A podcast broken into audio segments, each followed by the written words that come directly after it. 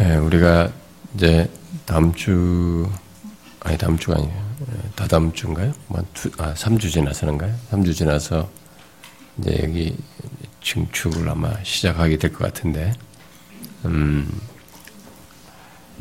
조금 추위가 가고 조금 이제 괜찮아질 때 좀 뭐 아마 좀 괜찮아지지 않을까 조금 날씨가요. 어, 일단은 더 이상 미룰 수가 없어서 한 6개월을 잡기 때문에 음, 아마 시작을 공사를 해야 될 것 같은데 여러분들이 아, 아, 이 공사를 위해서 아, 기도해 주십시오. 우리가 이 안에도 이렇게 고치겠지만은 따뜻하게 하는 그런 것도 나중에 다 하고 좀 바꾸게 되겠습니다만은 사실은 나중에 이제 이 벽면을 트여야 된다고요. 언젠가는.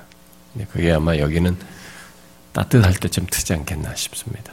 밑에 다른 데서도 하다가 여기는 조금 거의 봄을 다 지나서나 트지 않을까 제 생각은 그런데 모르겠어요. 물어봐야 되는데 아, 하여튼 여러 가지로 이게 완전히 부시고 짓는 것하고 또 이게 곁에 붙이는 것하고 이게 오히려 공사가 이게 더 난공사라고 그래요. 이게 붙이고 이렇게 하는 게 더 어려운 거죠. 아, 그러니까 여러 가지로 그러니까 이런 것도 그냥 가만히 있을 수는 없고 하나님께서 잘 모든 공사를 순적하게 하시고 아, 회방꾼들 있잖아요. 또 예루살렘 성 건립할 때도 막 회방하는 사람들이 막 있었듯이 아, 또 괜히 뭐 민원 넣고 막 회방하고 그러면 우리가 또 복잡해지는데 하나님께서 이 모든 것을 잘 순적하게 해주시기를 아, 여러분이 기도해 주십시오. 우리는 그냥 여기 옆에 이렇게 좀 증축하는 것인데도 불구하고 어, 그래도 공사는 공사잖아요. 몇 개월에 걸쳐서 해야 되고 그러니까 위에서 여러분들이 기도해 주시면 좋겠습니다. 계속적으로 제가 지난번에도 이 교회에 깊이 들어온 것이 무엇이냐 뭐 그런 걸 좀 설명했었는데 교회 깊이 들어오면 들어온 사람은 이런 교회의 이런 모든 것에 관심이 생겨요. 교회 깊이 들어오면 뭐 교회가 뭐가 있기나 말기나 누가 왔기나 뭐 이런 거 신경 안 쓰는 상태는 아직 깊이 들어온 게 아니에요. 누가 한 사람 보면 새로운 것까지도 마음이 쓰고 관심이 가고 교회에서 행해지는 모든 것 그리고 교회 필요에 대해서도 자기가 관심을 갖고 몰라라 할 수가 없어요. 그러니까 같이 그것에서 마음을 쓰고 자신도 기꺼이 드리고 막 이렇게 하는 것이 교회에 들어온 거지. 뭐 교회에서 아무리 직분을 맡고 뭐를 했다 할지라도 그런 것이 있어도 자기를 거기서 배제시키고 이렇게 관심도 안 갖고 마음도 쏘지 않는다. 깊이 들어온 게 아니에요. 깊이 들어온 게 아닙니다. 선을 그어놓고 들어온 거죠. 딱 선을 지키는 것입니다. 그러니까 여러분들이 교회의 모든 것에 공동체 지체로서 관심을 갖고 어, 기도도 하시고 또 하나님께 감동에 따라서도 우리 필요를 돌아봐 주시고 그러시면 좋겠습니다. 아, 이 오늘부터 이게 살필 내용과 맞물려서 제가 이게 올라오기 전에 이게 한 가지 어, 뭐가 이렇게 쫙 머리에 내려남는 게 하나 있는데 예, 뭐냐면은 제가 얼마 전에 이 서점에 한번 갔습니다. 교보 잠실에 있는 교보를 갔는데 일반 서적을 이렇게 쭉 돌아보다가 어디 이렇게 갑판대에 이렇게 책이 있는데 거기에 어, 어떤 심리학자들이 쓴 것 같아요. 심리학자들은 원래 행동 양식이라든가 행동의 이 통계적인 예, 사례들을 이렇게 통계를 가지고도 이렇게 분류를 하지 않습니까? 이런 행동들은 이런 것이다. 이렇게 그런 것은 사람의 이런 심리적인 배경 속에서 나온 것이다. 이렇게 하잖아요. 그런데 그런 맥락에서 우리의 아, 심리학적인 행동 양식들, 우리 그런 것들을 이렇게 쭉 설명한 어? 그래서 이런 행동을 할 때는 이런 심리적인 것이 작동한다. 이런 심리에서 거다. 이런 말들이 그러니까 아무 관심이 있잖아요. 그런 거 보면 사람이 소리 되잖아요. 예. 그 눈이 가지고 막좀 읽었어요. 서서 음, 읽었는데 그 읽는 것 중에 그 어, 저한테 이게 좀 음, 퀘션을 불러일으키는 게 딱 하나 있었던 게 뭐냐면은 누군가가 이렇게 사람에게 이렇게 어깨를 툭툭 친다거나 이렇게 막 이렇게 쓰다듬들이 치는 것은 이렇게 자기가 아, 그 사람보다 약간 우위에 있다. 뭔가 이렇게 아, 좀더 어, 우월한 위치에 그런 또 우월한 마음을 어, 표현하는 것이기도 하다. 뭐 이런 식의 설명을 쭉 해놨어요.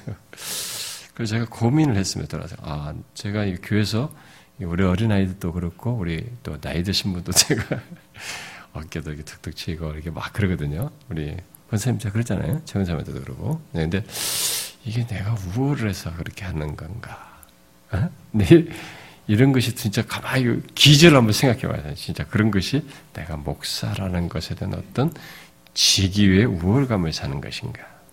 그러니까 이런 것이 심리학적인 이런 것들이 일부의 어떤 사람들의 습관 속에서 나오는 어, 통계적인 것의 타당성을 일부를 가질 수 있지만은 통계적 자료를 사용했을 때 예, 그렇지만은 아, 그것은 또 사람의 동기나 중심을 너무 일반화시키는 것이어서 또 틀릴 수 있는 것이 너무 많은데 아, 그런 생각이 들었습니다.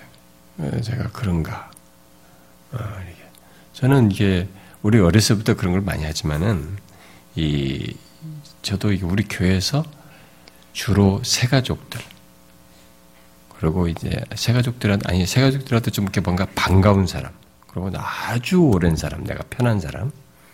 그리고 이제 어 조금 이렇게 반가 아, 이 사람에게 나의 관심을 표현하겠다고 할 때 그렇게 하는 것 같아요. 가보면 저도. 뭐 물론 이제 예, 우리 장유순 할머니나 우리 이제 어른들 나이 드신 분들에게도 이제 그렇게 하고 그러는데 근데 제가 그렇게 할 때는 아, 저는 이제 저 사람에게 내가 목사로서 어떻게 관심을 표현할까? 아마 그런 마음을 제가 작동하는 것 같은데 아, 그렇게 받아들일 수도 있겠구나. 뭐? 어른 아이들은 이제 어른 아이들 머리도 쓰다듬어 주는데 그런 것도 이렇게 그렇게 생각할 수도 있겠다는 생각이 들고 아, 가만히 이게 모든 저의 행동 습관을 그 책을 보면서 이렇게 생각해 보면 맞춰지면 맞춰질 수 있는 게 많이 있겠더라고요. 여러분들은 어떻게 생각할지 모르겠어요. 근데 요즘은 우리가 워낙 이 행동에 대해서 굉장히 조심해야 될 게 많지 않습니까? 사람이라는 게, 어, 이게 우리가 서로 가지고 있는 생활 습관과 행동 습관이 있어가지고 그런 것이 상대가 어떻게 받아들이냐에 따라서 어, 서로 다르게 받아들일 수도 있는데 여러분들은 그 각자 그런 것이 있겠습니다만 저는 예, 저 자신에게도 여러분들 저를 보시면서 아시겠습니다만 저도 이게 아주 습관이 있습니다. 뭔가 이렇게 몸에 배인 습관이 있어요. 이게 그게 어려서부터 형성된 것이 있습니다. 혹시 그런 걸 보셨나요? 제가 사람을 이렇게 얘기할 때 눈을 직접적으로 쳐다보는 것을 가능한 한 피합니다. 대화할 때. 혹시 그렇게 보셨나요? 저는 주로 사람 입, 입술을 봅니다. 입을. 그, 왜 그런지, 보통 대화하려면 얼굴, 눈을 봐야 되잖아요. 그 정상적이지 않습니까? 여러분들도 그렇게 하시죠, 대부분. 예? 그, 근데 제가 왜 그걸 안 하고 있냐면, 어렸을 때, 눈을 똑바로 보면 버릇없다고 어른들이 그렇게 혼냈어요. 그렇지 않습니까, 우리? 어디 눈을 똑바로 쳐다보나 이러잖아요, 어른들이.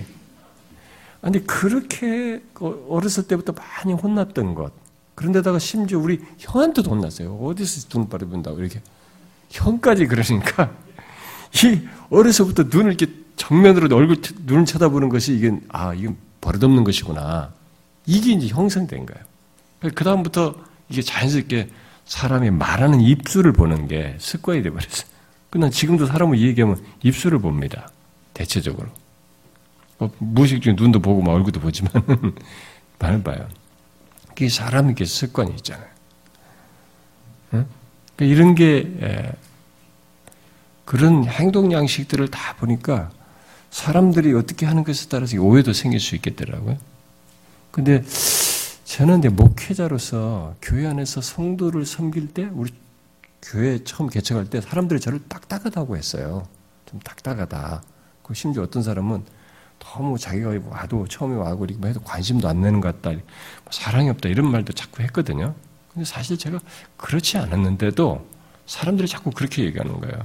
그러니까 제가 그 사람에 대한 관심, 표현, 뭐 이런 것들을 최대한 할 수 있는 게 뭐 악수하고 어?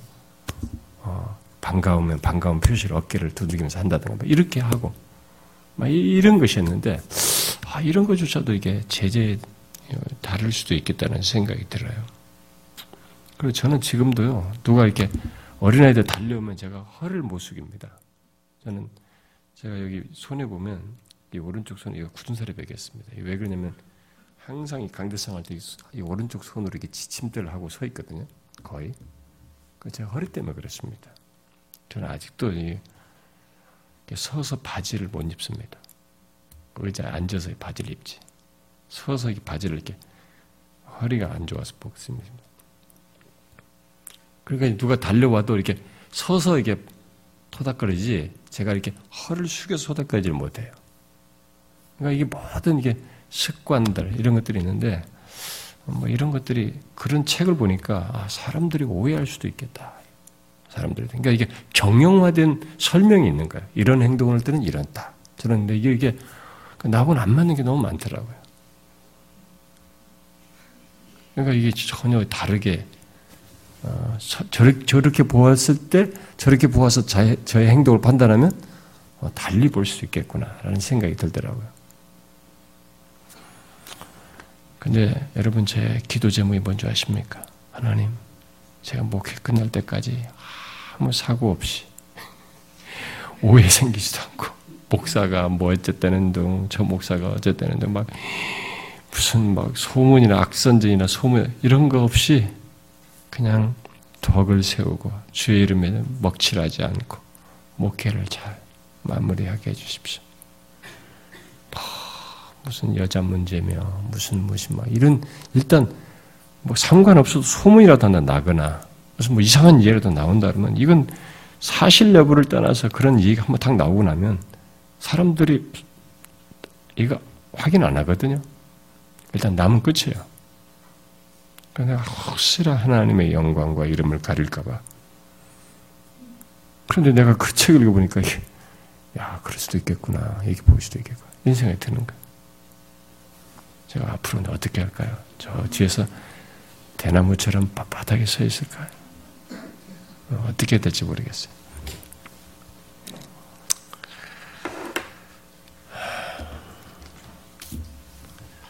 어쨌든 주님을 잘 섬기고 주님께서 세우신 교회를 잘 섬기다가 아, 주 앞에 갈 수 있기를 바라는 것이 저희 기도 제목입니다. 자, 우리가 이제 아, 여기 아, 보려고 하는 이사에서 36장부터 39장으로 이렇게 묶여 있는 이 얘기는 역사적인 사건을 가지고 다룬 것입니다만은 이것은 이사야서를 이렇게 크게 앞부분으로 나누면 이거 36장까지 있었던 그 이전의 내용, 1장부터 35장, 그리고 이 36, 39장 건너뛰어서 40장부터 뒤에 66장에 중간에 끼어 있어서 어쩌면은 이 내용 역사적인 사건이지만 이 역사적인 사실을 가지고 뭔가 앞에서 쭉 외쳐왔던 것에 대한 또한의 역사적인 설명, 어? 어, 그런 것이 증거가 되기도 하고 또 여기서 말한 내용을 가지고 또 뒤로 어, 연결해서 어, 그래서 이 앞단락과 1장부터 35장과 40장 66장 사이를 또 연결하는 어, 그런 한 역사적인 어, 기술이기도 합니다. 자, 그런데 여기 음, 36장부터 39장과 아, 그다음에 이 내용을 어, 열왕기 기자가 기록한 내용이 열왕기 하 18장부터 19장 사이에 나옵니다. 그런데 어, 이 같은 내용이 거기에 기록되고 있기 때문에 이제 학자들 사이에 누가 먼저 이 내용을 기록했느냐, 누가 누구 걸 참조했느냐, 뭐 이런 논쟁까지 아, 벌어지고 있는데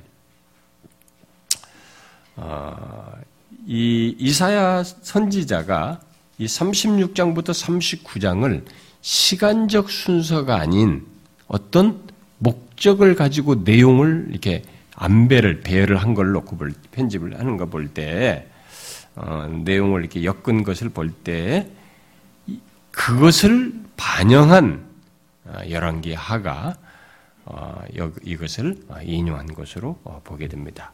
그런데 미리 제가 이 서론적으로 이 단락을 잠깐 설명을 하면은 36장부터 39장의 사건은 세 장면으로 나오죠. 여기 36장과 37장은 아수르의 사내립이 쳐들어온 사건이고, 그 다음에 뒤에 38장은 히스기야가 병에 걸렸다가 병을 낫는 얘기고, 그 다음에 이제 39장은 그 바벨론에서 사절단이 온 것을 맞이한 얘기가 39장입니다. 그런데 이 세 개의 사건은 시간상으로 보면은 순서상으로는 먼저 38장이 먼저인 것으로 우리가 이해를 하고 있습니다. 38장 히스기야에 병 걸린 것이 먼저 있었던 것으로 보는 것입니다. 그게 왜 그러냐면은 음, 이게 그 이 병이 낫다는 것을 알고 나중에 바벨론 사절이 온단 말이에요. 바벨론 사는데 그 바벨론에서 사절을 보냈을 때 그 사절을 보낸 이 바벨론의 그 어, 무르다 게 어, 브로닥 발라달 무로닥 발라달이 단이 이 그 원래 이 사네립이 그 왕위에서 이렇게 폐위시켜요. 왕권을 박탈시킵니다. 바벨론에. 그때 당시 바벨론이 아직 제국으로 등장하지 않았기 때문에 이 바벨론의 왕권을 박탈하는데 그 박탈할 때가 BC 703년이에요. 그러고 나서 박탈하고 나서 이 사람이 복귀를 하지 못하고 죽어요. 그랬는데 사제를 보냈단 말이야. 뒤에 사제를 보냈단 말이에요. 그러면 이 사 그 사람이 살아 있을 때 사제를 보냈다는 얘기거든요. 그러면은 최소한 이 사절단은 BC 704년이나 703년 초에 왔다는 얘기가 됩니다. 그러고 보면은 그거보다 앞서서 병 났다는 소식을 듣고 이 사람 사절단이 왔으니까 이 38장은 확실하게 BC 704년이다. 그래서 그것이 먼저 있는 사건으로 얘기를 합니다. 그러니까 시간사고는 그게 먼저예요. 그 다음에 이제 39장에 그 사건을 병 났다는 걸 듣고 사들단을 보낸 39장이 뒤이은 사건이 되겠죠. 응? 그 다음에 이 오늘 우리가 볼 36장과 37장이 BC 701년이에요. 이 701년은 역사적으로 세계사에도 기록이 다 돼 있어요. 주변에 아수르의 그 유명한 사건이기 때문에 아수르도 다 관련되고 주변 세계 역사하고 다 맞물려 있어서 BC 701년이 거의 확정된 횟수예요. 이걸 기준으로 서로 전후를 이렇게 조절하고 그러는데 그러니까 이게 이제 세 번째 기록. 시간상으로 그렇게 됐는데 이렇게 바꿔서 기록한 것이 결국은 어, 이 이사야가 먼저 그런 의지를 가지고 있는 것을 나중에 열왕기가 반영했다라고 어, 보는 것입니다. 아, 자 그러면은 에, 그런데 이제 여기 우리가 살펴볼 첫 번째 사건 36장 37장에 이 아수르가 아, 쳐들어온 이 사건은 어, 잘 보면은 이 내용에서도 우리가 볼 것이 많습니다만 이 내용이 앞에 그 7장부터 12장에 언급되었던 히스기야의 아버지 아스 왕이 있죠. 이 아스 왕 이야기와 이게 상하는 내용들이 많이 나와요. 아스는 하나님 의지하지 않았잖아요. 여기는 하나님 의지하기 때문에 뭔가 이렇게 서로 상응해서 대비되는 그런 내용들이 연관된 내용들이 많이 나옵니다. 이게 서로가 일단 부자지간이라는 것, 그리고 둘 다 똑같이 아수르 왕에게 조공을 똑같이 보냈다는 예, 그런 것들이 서로 상응해서 나오고, 음, 그리고 나중에 보지만은 여기 어, 그 이 2절 같은 경우에도 보다시피 어, 그가 윗못 수도 곁 세탁자의 밭 큰 길 여기는 똑같이 자기 아버지도 섰던 자리예요. 아버지도 거기 섰던 섰을 때 중요한 일이 있었던 그 중대한 대면이 있었던 그런 똑같은 장소입니다. 그것이 이렇게 서로가 같이 이렇게 맞물려서 나와 상황에서 나옵니다. 그리고 그렇게 하면서 한쪽에서는 인간의 능력과 이런 권력과 하나님 외에 다른 것들을 의지했던 그런 모습이고 여기서는 하나님에 대한 신뢰를 나타내는 이런 것들이 서로가 상응해서 어, 나옵니다. 아, 여기 지금 36장과 37장은 예, 내용상으로는 이렇게 하나로 묶어서 말을 하면 더 좋은, 아, 왜냐하면 결론까지 나오기 때문에 연결되어서 보아야 하지만 너무 한꺼번에 하기는 길이가 길기 때문에 오늘은 36장만 보려고 하는데요. 이 내용이 여기 지금 단락이 많이 점점점 나누어지다시피 우리가 콤마콤마 이렇게 달랑 묶고 나누듯이 그대로 우리가 묶어서 아, 봐야 될 것 같습니다. 1절부터 3절, 그 다음에 4절부터 10절, 그 다음에 11절, 12절, 그 다음에 13절부터 20절, 그 다음에 21절, 22절 이렇게 계속 짧게 짧게 나누어서 어, 내용을 봐야 할 것 같습니다. 자, 먼저 1절부터 3절을 보게 되면 음, 앞에서 말한 것처럼 열왕기하 18장과 연결해서 보면은 이 1절부터 3절이 이 사건의 배경이 어떠한지를 우리에게 말을 해주고 있습니다. 우리가 이 배경을 조금 알 필요가 있는데요. 어, 열왕기하 18장과 연결해서 보게 되면은 역사적인 이 배경이 그 어, 우리가 이제 그동안에 이 앞에서 이사야 선지자가 계속 얘기했던 것이 있습니다. 여기 지금 37장과 36장, 37장이 이 사건이 기록되기 전까지 그동안에 이 선지자가 아시리아가 하나님의 진노의 지팡이가 되어서 너희를 칠 것이다. 라는 얘기를 계속 했어요. 그런 얘기를 했는데 유다를 그렇게 칠 것이라고 했는데 그, 그 왕이 누군지 이렇게 칠 때 그 아시리아의 왕이 누군지 우리가 이제 알 수가 없었는데 그 왕이 누군지가 여기서 밝혀지게 됩니다. 아, 그래서 아수르의 왕 산헤립이 아, 그 이들을 치는 막대기로 등장하는 것을 보게 됩니다. 자, 그런데 이 사건의 초점은 여기서 어, 그런 배경적이 나오지만 여기 지금 이 36장 37장의 사건의 초점은 히스기야가 어떻게 이 위기의 상황을 아, 그 믿음으로 이겨나가는지 해결하는지를 말해준 것입니다. 자, 우리가 이 내용을 통해서 한번 생각해 봐야 됩니다. 오늘은 우리가 많이 생각해 봐야 될 것이 뭐냐면 이런 위기에서 어떻게 우리가 이런 경험을 하는 상황에서 어떻게 우리가 극복해낼 수 있는가?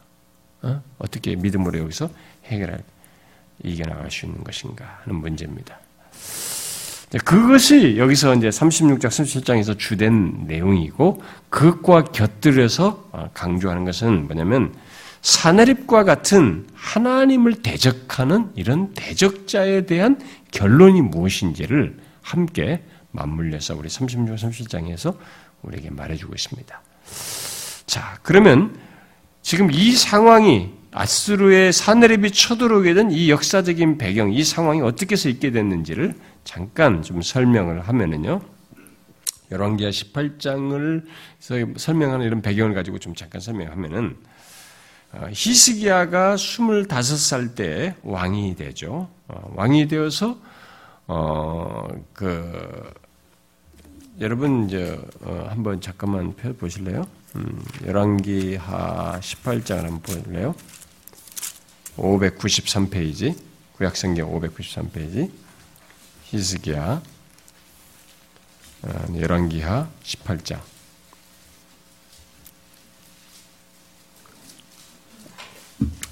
음. 보니까 2절에 보니까 25세에 예루살렘에서 29년간 어, 다스렸다라고 하는데요. 25세에 왕이 됩니다. 그런데 3절에 보니까 히스기야가 그 히스기야에 대한 평이 열왕기 기자가 평하기를 뭐라고 했냐면 그의 조상 다윗의 모든 행위와 같이 여호와 보시기에 정직히 행하였다. 그러니까 이런 얘기가 열왕들에 대한 기록에서 굉장히 드물게 나와요. 다윗의 뒤를 따르지 않았다. 여로보암의 길을 갔다 이런 식으로 많이 나오지 다윗의 뒤를 따라서 그 여호와 보시 정직했다 굉장히 드물어요. 근데 이 히스기야가 바로 그런 사람으로 아, 등장을 평가를 받고 있습니다.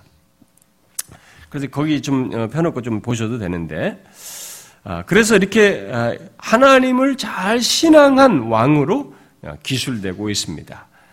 그렇게 말하는 이유는 그 설명이 그 뒤에 사절 이하에서 나오는 것처럼 어, 그가 행한 종교 계획이 이제 종교 계획을 통해서 영적으로 이 이스라엘을 유다를 어, 갱신시키는 그런 일을 했기 때문이죠. 그래가지고 막 산당들을 제거하고 주상들을 깨뜨렸습니다. 아세라 목상을 찍었어요. 음? 아, 이게 막 그때까지 이들의 우상에 이런 것들이 있었는데 뭐 산당을 돌기둥 뭐 이런 거 아사랴 목상을 다 제거하고 그때까지 이 히스기야 왕 때까지 이스라엘 백성들이 그 분양을 하고 있었던 모세 때 노뱀 들었잖아요. 이 노뱀이 그걸 갖다가 이 거기다 두고 분양을 하는 우상숭배를 한 거죠, 이게. 그러니까 하나님이 행하셨다는 이것을 가지고 우상, 우리가 우리가 지난 우상에 대해서 얘기했지만은 이게 하나님 종교를 덧입은 것이기 때문에 이걸 우상이라고 생각 안 하고 이 사람들이 여기다 대고 한 거야. 노뱀 만든 것인데 여기다 대고 분양을 해도 이걸 갖다가 다 부셔버립니다. 다 깨트려버려요. 없애버립니다. 그러니까 굉장히 예를 들어서 어 뭐 아세라 목상이 깨뜨렸다면 그래도 그럴 수 있어요. 근데 이 모세가 만든 노뱀을 깨는 것은 자기 안에 전통이고 자기 안에 가치 부여가 이미 돼 있고 모두가 자기들 나름대로 여호와 신앙으로 신앙화해서 정립해서 뭔가 긍정으로 생각하고 있는 것이기 때문에 이거 부시는 게 없애는 것이 쉽지가 않은 거죠. 우리가 원래 교회에서 가지고 있는 교회 전통 하나 바꾸는 게 어렵잖아요. 그런 것처럼 이건 어려운 것인데 이걸 히스기야가 없애버려요. 아, 이렇게 하면서 우상을 제거하는 일을 하게 됩니다. 아, 이 얼마나 이 사람이 현재 5절에 이스라엘 하나님 여호와를 의지하였는데 그의 전후 유다 왕 중에 이러한 자가 없다 말할 정도로 아, 굉장한 인정을 받는 아, 그런 왕이었습니다. 그래서 이 히스기야가 통치한 지, 그런 게 통치한 지 약 3년이 되었을 때 북이스라엘이 그때 이 남방을 통치하고 그때까지 아직 남북이 있었는데 북이스라엘이 아시리아의 공격을 받습니다. 아시리아의 공격을 받아가지고 자기가 통치한 지 3년이 됐을 때 아시리아를 아시리아가 북이스라엘 치더니만 3년 뒤에 이 아시리아를 완전히 정복해 버려요. 그래가지고 자기 부하에 귀속시켜 버립니다. 아니 아니 아니 완전히 그냥 귀속시켜 버려 자기 나라에 없애버리죠.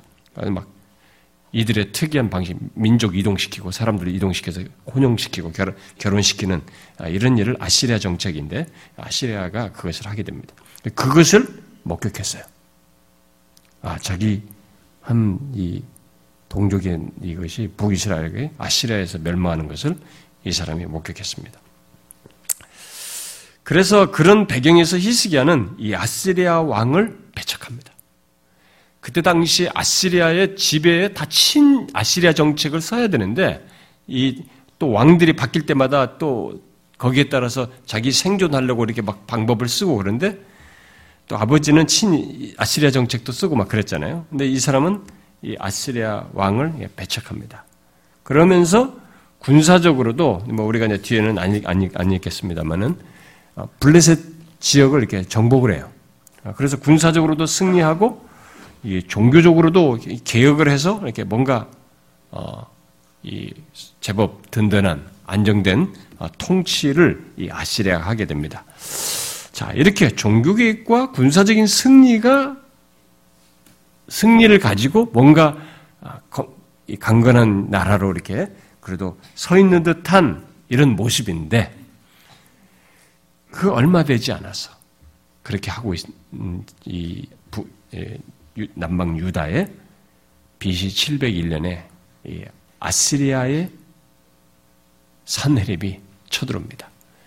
원래 제국의 왕이 들어오면은 자기 앞에 친 이게, 이게 새로운 왕이 등장하면 주변국들이 아 왕이 들었으니까 약간씩 친 정책을 듣다가 그 제국으로부터 약간 독립하려고 하는 낌새를 들은단 말이에요. 이럴 때 새로운 왕이 등극하면 한 번 다 주변을 정벌하고 통치해서 딱 자기 수하에 두는 이런 일을 하게 되는데 이 산헤립도 왕이 된 지 지금 4년, 4년이 됐을 때 들어오는 거예요. 그러니까 자기가 딱 왕이 올랐을 때 주변을 다시 다 잡는 거예요, 이렇게. 그래서 다 잡는 가운데 여기가 지금 친 아시리아 정책을 안 하고 반, 배척하고 있으니까 여기를 치러 들어온 것입니다. 근데 이게 이제 보통 일이 아니에요. 어? 산헤립이 즉위 4년에 쳐들어와가지고 이 유다의 예, 도시들 46개 도시를 다 정복해버려 하나씩 다 먹어버리고 옵니다. 그러니까 뭐 거기 군사력이 각 성별로 군사력을 튼튼하게 했으면 되지만은 이 대제국이 오는데 그 각 성이 어떻게 견뎌내겠어요? 그러니까 다 무너진 것입니다. 그렇게 해서 유다의 그 아, 요새 중에 한 중요한 성인 라기스와 이 예루살렘, 수도 예루살렘만 남게 됩니다. 사내립이 다 치들어가지고. 자, 그래서 어, 이 두 개가 이제 남게 된데, 그, 어, 그 그때 히스기야가 라기스에 있는 아시리아 왕에게 어, 아주 이제 아시리아를 이제 쳤고 아시리아를 이제 아니 아니 라기스를 그 중요한 요새를 예, 먹은 것입니다. 아, 정벌을 했어요. 그랬을 때이 아, 히스기야가 라기스에 있는 아시리아 왕에게 자신의 반아수르 정책을 에 대해 정책을 취한 것을 잘못했다고 인정을 해요. 그러니까 이 왕이 뭐 자기 나라가 다 먹었잖아요. 다 이제 딱 먹고 이제 라기스마저 먹었어요. 그 중요한 요새인데 예루살렘 넘었잖아요. 근데 끝난 거예요. 뭐다 먹어버렸으니까. 그 여기도 이제 딱 숨통이 끊어진 상황이에요. 그리고 누가 감히 아스리아 대제국을 이기겠어요? 그동안 세계 다 제패하고 나라는. 이거 이전에 이들이 의지했던 좀 이따 제가 언급하겠습니다. 애국도 와요. 여기 왔다가 블레셋 쪽으로 이, 이, 이 이집트에서 이 이스라엘 쪽 이쪽으로 블레셋 쪽으로 이게 온다고 아시리아라고 덤비겠다고 사내립이 박살내 버립니다. 그러니까 도망가 버려. 그 얘기를 가지고 너희들이 아시리아를 의지하느냐 뭐 상한 갈때 얘기하는 것입니다. 그 사건이 배경이 그런 것이에요. 그러니까 아무도 이길 수가 없는 그래. 그러니까 이제 끝났습니다. 이 상황에서 히스기야가 아, 자기가 반아수르 정책을 취한 것을 잘못했다라고 인정을 하면서 아시리아가 요구하는 바대로 무엇이든지 그 요구를 보통 조공 바치듯이 그 피정복자 요구하잖아요. 뭘 요구하는 대로 다 주겠다 이렇게 약속을 합니다. 그렇게 해서 아수르 왕이 요구한 은 300달란트와 금 300달란트를 바칩니다. 어마어마한 양이죠. 근데 그때 금 300달란트를 바치기 위해서 여호와의 성전과 왕궁 창고에 있는 모든 금을 다, 다 꺼내요. 다 꺼내서 바치게 됩니다. 심지어 주의 성전 문과 기둥에 자신이 직접 금으로 발랐던 그 금을 다시 긁어 다, 다 뜯어가지고 그 금까지 다 바칩니다. 그 정도로 숨통이 조여온 역사적인 배경 속에서 이 사건이 있는 거예요. 음, 그렇게 됐습니다. 자, 그런데도 사내립이 멈추질 않은 것입니다. 그렇게 욕을 한 것을 다 줬는데, 보통 그렇게 하면 돌아가고 그래야 되는데, 이미 다른 거 다 먹기 때문에 이거 하나만 딱 끝나버리면 북 이스라엘 먹듯이 다 끝나고 자기 통치 아래 들어와서 이렇게 할 것이니까 욕심을 내는 거죠. 이 사내립이. 제가 마저 끝내버리자. 이렇게 된 것입니다. 그래서 이 사내립이 아, 유다를 다시 공격하여서 히스기야의 히스기야와 이 예루살렘을 완전히 정복하고자 하는 마음으로 여기 지금 쳐들어온 것입니다. 본문의 배경이 있게 된 그때는 사네립이 유다의 이 그 마지막 희망인 요새인 라기스를 점령하고 그곳을 이 아시리아의 주둔지로 삼고 히스기야에게 속히 항복하라고 요구하는 것입니다.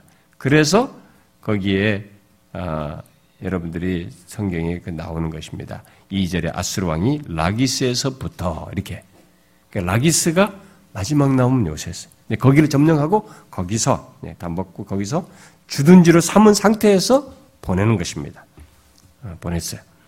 이제 항복해라고 이제 한 거죠.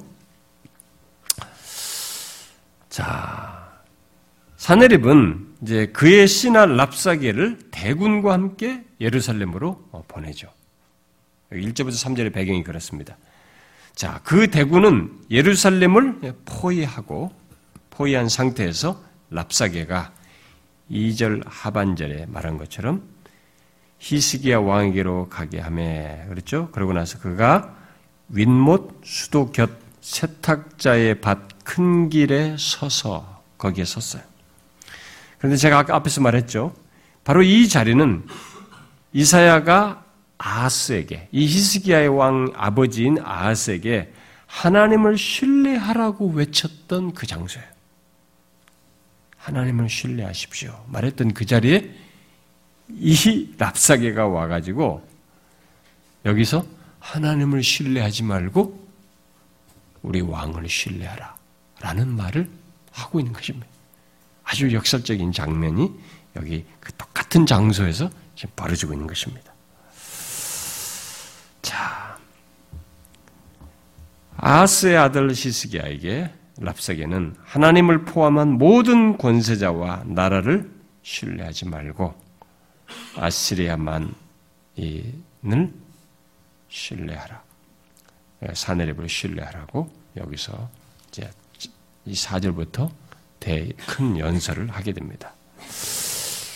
자, 이때 그, 어, 이 랍사게와 이 이제 뭐 옆에 같이 누가 있었겠, 뭐, 아시리아의 어떤 뭐 리더들이 있었겠죠. 여기에 이들을 맞이하기 위해서 예루살렘에서 파송된 사람들이 거기에 이제 나옵니다. 왕국 맡은 자 엘리야김, 서기관 셈나, 그 다음에 아사베 아들 사관 요아를 보냈습니다. 군인을 보낸 것이 아니라 관료를 보낸 거죠. 왕의 예, 신하들, 왕의 관리를 아, 보낸 것입니다. 자, 그 배경을 염두에 두고 이제 이걸 보면은 이제 37장까지 이 배경을 보고 보면 되겠습니다. 자, 뒤에 이제 4절부터 10절을 보게 되면은 이 랍사게가 거기서 일장 연설을 하는데 이 일장 연설이 장난이 아닙니다. 거기 나오죠? 네가 믿는 바 그 믿는 것이 무엇이냐? 네가 이제 누구를 믿고 나를 반역하느냐? 뭘 건드립니까? 그동안 이사야가 외쳤던 우리가 계속 살폈던 하나님을 믿어야 된다. 오직 하나님만이 신뢰할 뿐이다는 이 문제를 이 랍사기가 탁 건드립니다. 누구를 믿겠냐? 쥐뿔도 없는 너희들이. 지금 뭐 이거 하나 해가지고 아무것도 못한 니네가 여기서 이런 조건을 누굴 믿겠어? 이걸 건드린 겁니다. 자, 우리가 이걸 생각해야 됩니다. 예수 믿는 우리들에게 이게 앞에 1장부터 15장까지 줄기차게 말해온 그 핵심적인 중대한 사실이에요. 반복적으로 모든 다양한 국면을 가지고 말한 이 사실을 마지막 이 목이 조여오는 그 극단으로 내를 내몬 자리에서 마지막 그 하나의 나의 희망, 하나님을 믿는 사람에게서 마지막까지 붙들어야 할 그 한 가지를 탁 건드린 겁니다. 사단이 하는 거죠. 응? 여기서는 대적으로 나오지만 우리에게 있어서는 사단이 하는 거죠. 이 부분을 여러분들 우리 우리들의 실천적으로 생각해야 됩니다. 뭐 좋을 때는 문제 없어요. 진짜 이 상황에서 그렇게 하나님께서 강조한 진짜 하나님을 의뢰할 수 있느냐? 모든 것이 소망이 다 끊어지고 모든 것이 다 그다음 진짜 끝났구나라고 할때 그것을 믿을 수 있느냐? 하나님을 의지할 수 있느냐라는 문제. 근데 바로 그 마지막 남은 우리의 소망을 대적이 건드린다는 것입니다. 꺾어버린다는 거예요. 사단이 바로 그것을 짓밟아 버린다는 것입니다. 하나님을 의지하려는 히스기야이거든요. 그래도 이 상황에서 뒤에 내용도 보게 되면 그리고 그, 그 히스기야의 리더십 아래서 그래도 그, 그렇게 해야 된다고 생각하고 따르고 있는 이, 이 사람들에게 이 상황은 큰 시험입니다. 이 시험을 하나님을 의지하려는 이 사람이 과연 어떻게 극복하게 되는지 우리에게도 똑같이 이 시험이 있습니다. 우리가 이런 시험을 어떻게 극복할 것인지 과연 히스기야처럼 우리는 이겨, 이길 수 있는 건지 뭐 이런 거 오면은 오는 쪽쪽 넘어질 것인지 아스는 넘어졌잖아요. 다 넘어, 앞서서 많이 넘어지는 모습이 나왔잖아요. 근데 지금 히스기야의 이 순간에서는 이것이 다르게 지금 취급되고 있어요. 그걸 우리가 이제 생각하면서 과연 우리가 히스기야를 갈, 히스기야의 길을 갈 것인가? 근데 이게 어려워요. 지금 제가 앞에 1절부터 3절을 말하면서 배경을 말하는 것을 염두에 두면 어, 이게 이제 쉬운 게 아니에요. 뭐 이것도 있고 저것도 있고 다 지금 있으면 괜찮은데 다 마지막 보루까지 다 끝난 자리예요. 그 상황에서 랍사기가 말하는 것입니다. 자, 여러분 하나님을 의지하지 않는 자에게는 이미 하나님을 아, 의지하지 않음으로써 넘어졌기 때문에 그에게는 시험이라는 게 없어요. 넘어졌는데 뭐. 그러나 여기 의지하려고 하는 사람에게는 이런 상황은 정말 큰 시험이에요. 하나님을 잘 믿어보려고 하고 하나님 말씀대로 살아보려고 신앙적으로 살려고 하는 사람에게 이 문제는 야 네가 믿는 바 그 믿는 게 뭐야? 네가 이제 누구를 믿고 나를 반역하는 거야? 뭘 믿고 지금 그 끝까지 버티고 있는 거야? 이렇게 하면서 내가 마지막 믿는 그 하나를 건드렸을 때 나에게는 큰 시험이 와요. 음, 우리는 바로 그것을 이 시간 생각해 봐야 됩니다. 랍사게는 예루살렘 성 앞에 자신을 맞이한 이 히스기야의 신하들에게 여기 4절부터 10절을 장황하게 말합니다. 랍사게는 이 히스기야와 어떤 그 정치적인 타입 같은 것은 기대하지 않고 있습니다. 최종 통첩만을 할 심사로 지금 이 얘기를 하고 있습니다. 그러니까 너희들이 항복할 것이냐? 어, 북이스라엘처럼 항복할 것이냐? 아니면 모두 죽을 것이냐? 뭐 이런 논지로 어, 얘기를 하고 있습니다. 뭐 여기서 타협할 의사는 없, 없다는 시로 이 랍사게는 말하게 됩니다. 자, 그런데 여기서 랍사게는 어, 이사야가 그동안 이사야 선지자가 그동안 말해온 것을 사실상 말을 하고 있어요. 표현상으로는 그렇습니다. 동기나 중심은 다른 각도지만은 그동안 선지자가 계속 말해온 거예요. 너희는 누구를 믿을 것이냐? 네가 믿는 바 그 믿는 게 뭐냐? 이사야 선자는 이 말을 다른 것들은 뭐또 이집트도 아니고 뭣도 아니고 뭣도 아니고 오직 하나님이다 이렇게 말했어요. 근데 얘는 이 말을 가지고 하나님이 아닌 다른 것을 마음에 두고 이 질문을 똑같이 하고 있는 것입니다. 자, 이게 우리가 헷갈린 문제예요. 하나님을 믿는 우리에게 비슷한 질문도 똑같이 오는 거예요. 이쪽에도 질문 똑같이 똑같은 얘기를 나한테 질문하는데 이 질문이 동기가 다른 거예요. 이쪽은 하나님을 잘 믿으라는 차원에서 그래도 하나님 선지자가 할 때는 하나님밖에 없다는 쪽으로 말하는 것이 이쪽에는 똑같은 말을 하지만 하나님 말고 다른 길로 가라. 네 살 길을 찾아라. 이렇게 하는 것이에요. 거기서 우리는 헷갈리는 것입니다. 이 시험 앞에서 헷갈려요. 여러분들도 지금도 그런 사람 있을 거예요. 뭐, 한편에서는 뭐 그렇게 할 필요 있냐. 네가 뭐, 뭐 그걸 그걸 믿고 있냐만. 네가 힘든데. 네가 지금 죽겠잖아. 뭐 그걸 믿어. 응? 하나님만이고 다른 거 믿어야지. 너 당장 현실에 문제가 있냐. 이것뿐이야지. 네가 힘들잖아. 네가 힘든 거 그거 바라보고 그 길을 따라가야지.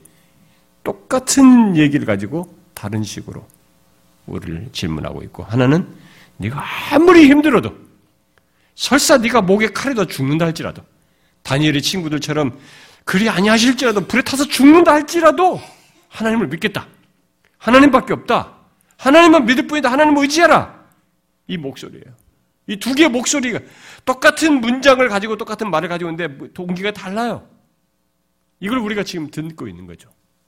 여러분들이 이 두 개의 말에 다른 동기에 여러분들은 어디로 움직입니까? 어디로 움직입니까? 네, 그걸 여러분들이 생각해요. 우리가 생각해야 됩니다. 아, 그래서 나를 이해해줘. 일단은 오늘은 이거 가지고 생각하셔야 돼요. 내가 어떠느냐. 이것 가지고 설명할 수 없어요. 이 오늘 본문의 배경을 놓고 보면 똑같은 말을 가지고 두 개의 시험으로 오는 겁니다. 그리고 이것의 결과가 어떻게 되는지는 우리가 다음 시간에 보게 되는 것이죠.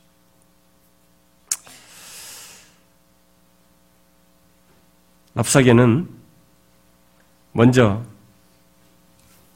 무엇을 의지할 것인지 정말 이 똑같은 문장을 가지고 얘기를 하면서 먼저 유다의 군사력을 의지하지 말라라고 말합니다. 그게 사절에 이 네가 믿는 바 그 믿는 것이 무엇이냐? 그러면서 뒤에 8절에 네게 말 2천 피를 주어도 너는 그 탈자를 능히 내지 못한다. 그러니까 너희들이 믿는다고 하는 너희들의 믿을 만한 것은 군사력인데 나를 대항할 수 있는 군사력인데 너희들의 군사력인 게 뭐야? 너희들의 군사력을 믿지 마라. 의지하지 말라. 이 얘기하는 겁니다. 그건 이사회도 얘기하는 거잖아요. 너희들의 군말을 말과 병거를 의지하지 말라. 말은 똑같잖아요, 여러분. 결론만 다른 거예요, 지금. 방향만 다른 거예요. 아니, 동기만 다른 거죠. 군사력 의지하지 말라. 너희는 대항할 군사력도 없고 말 2천 피를 줘도 그 말 탈자가 없다. 그러면서 누구를 의지할 것이냐라고 지금 질문하는 거예요. 이 랍사계가. 그 다음에 또 이집트를 의지하지 말라는 거예요. 응?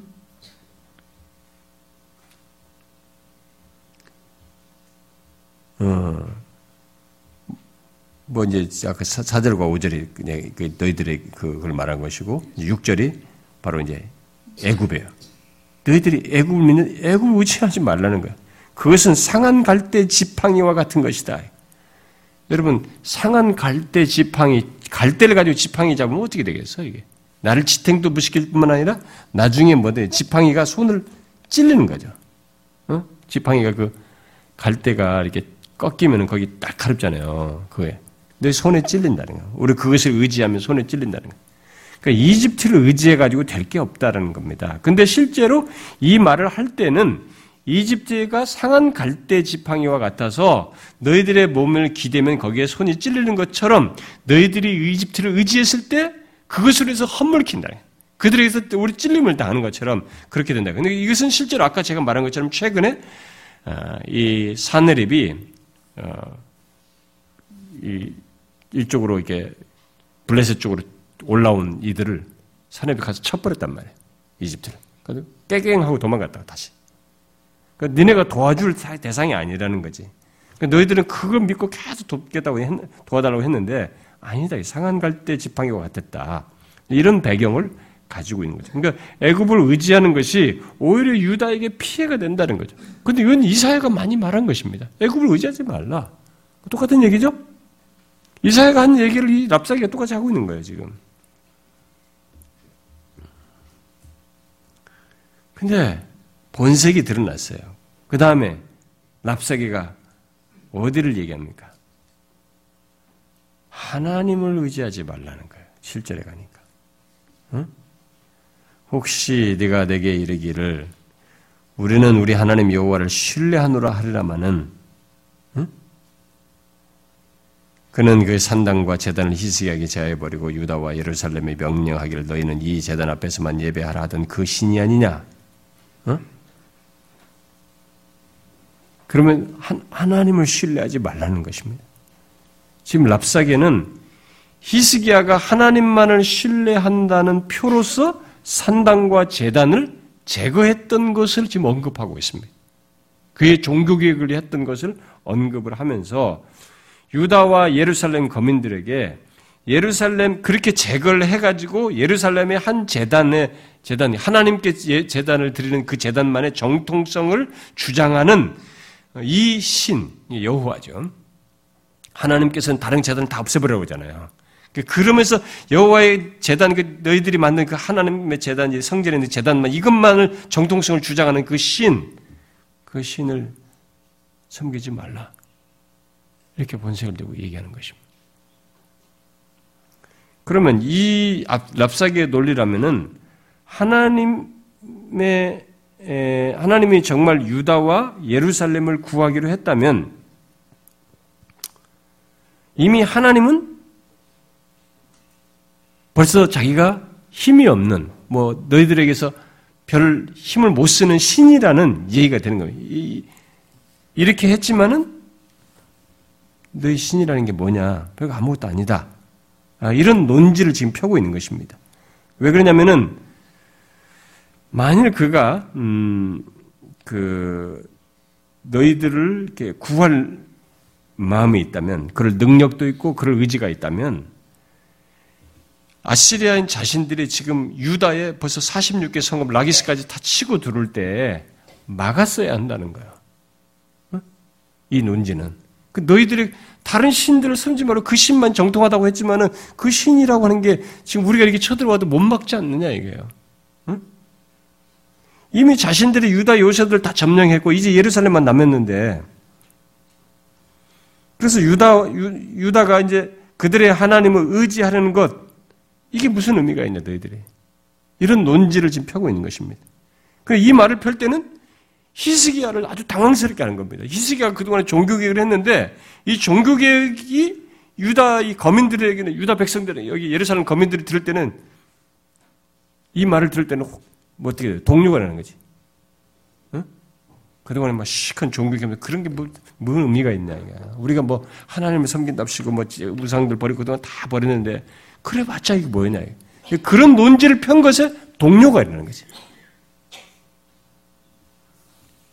이럴 때 사단에게 넘어가는 사람들이 있고 믿음이 없는 사람들은 이런 말에 진짜 동요하죠. 그래, 뭐 하나님을 믿는데 아니 그동안 우상들 다 배했다지만 그래서 어쩌라고? 하나님 믿는데 우리가 상황이 뭐냐 이게? 어? 달라진 게 뭐냐 이게? 더 죽게 됐다 이제. 우린 끝났다. 저 사람 말이 맞다 이게. 우리가 믿는 하나님 뭐가 도움이 되냐? 이렇게 나오는 거죠. 여기서 우리의 신앙이 진짜가 드러나는 겁니다. 여기서. 그렇게 말하는 사람은 그가 지금 하나님을 아직도 뭘로 믿고 있다는 겁니까? 자기 현실을 가지고 하나님을 보는 거죠. 이 손으로, 현실이라는 손으로 하나님을 가려보는 거지. 하나님이 이 내가 보는 현실보다도 훨씬 광대하시다는 걸 못 보고 있는 거지. 어? 아직도 그 수준인 거예요. 지금 해결이 안 됐다고, 맞다. 랍사기 말이 맞다. 말. 내가 힘든데 뭐. 내가 죽겠는데.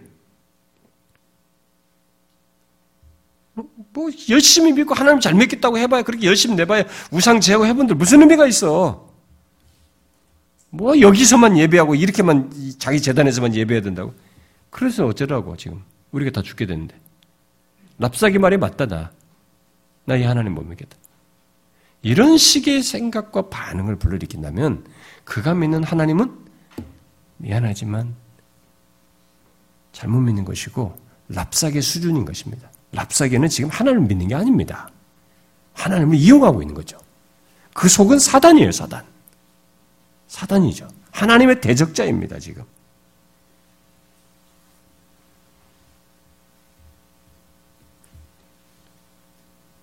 납사계는 자신의 공격 대상인 유다에 대해서 놀라울 정도로 많은 지식을 가지고 하나님을 의지하려고 하는 그 조금 남아있는 이들의 그 하나님을 향한 마음, 특별히 히스기야의 리더십 안에서 리더를 하고 있는 히스기야가 가지고 있는 그 믿음을 무너뜨리려고 하고 있어요. 여러분, 랍사계가 가지고 있는 정보가 지식이 어떻습니까? 어? 여기 히스기야가 종교개혁을 하고 뭘 없앤 것까지 다 알고 있어요? 야, 이게 바벨 대제국이라고 이게. 이게 아마 그 산 이 사내립의 밑에 술 맡은 관원장이거나 아니면 무슨 측근의 가장 최측근 신하이거나 뭐가 될 텐데. 아, 이 사람이 보통 사람이 아니라고. 이런 내용을 다 가지고 있어요, 지식을. 게다가, 어, 지금 뒤에 나오잖아요. 이 사람들이 아람 어, 이 우리 우리 유다 방언으로 말하지 말시고 어? 이 아람 방 말로 해 주십시오 그러잖아요. 이 세 세 사람이 그렇죠? 11절에서 청하건대 이 백성들이 다 듣고 유다 말로 하면 다 됐으면 그럼 뭐예요? 이 사람이 지금 유다 말을 하고 있다는 거예요. 히브리 말을 하고 있다는 거예요. 아시리아의 말이 있습니다.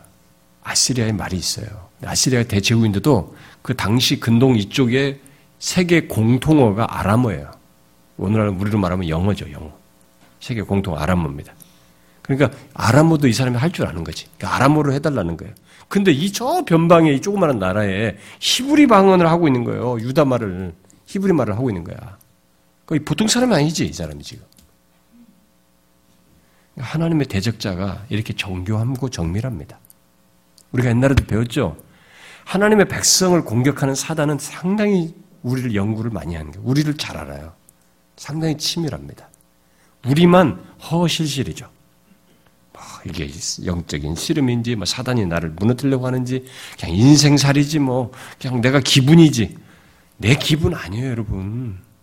예수 믿는 사람의 기분이 하나님을 향해서 거부 반응을 갖고 주님 믿고 싶지 않고 오늘 찜찜하고 오늘 예배당 가고 싶지 않고 이런 기분은 그냥 인간 기분이 아니에요. 세상 사람에는 그런 기분이라고 말할지 모르지만 하나님의 백성들의 이 기분은 사단의 방해예요, 여러분. 마귀의 괴계예요. 이렇게 랍사계처럼 아주 주도면밀하게 우리 무너뜨린 것입니다. 랍사계 얼마나 치밀합니까, 여러분? 오늘날 예수 믿는 사람들이 하나님에 대한 두려움도 경심도 없지만 사단의 괴계를 너무 몰라요. 응? 그러니까 죄에 너무 쉽게 넘어지는 거야. 죄 슬퍼하지도 않는 거지.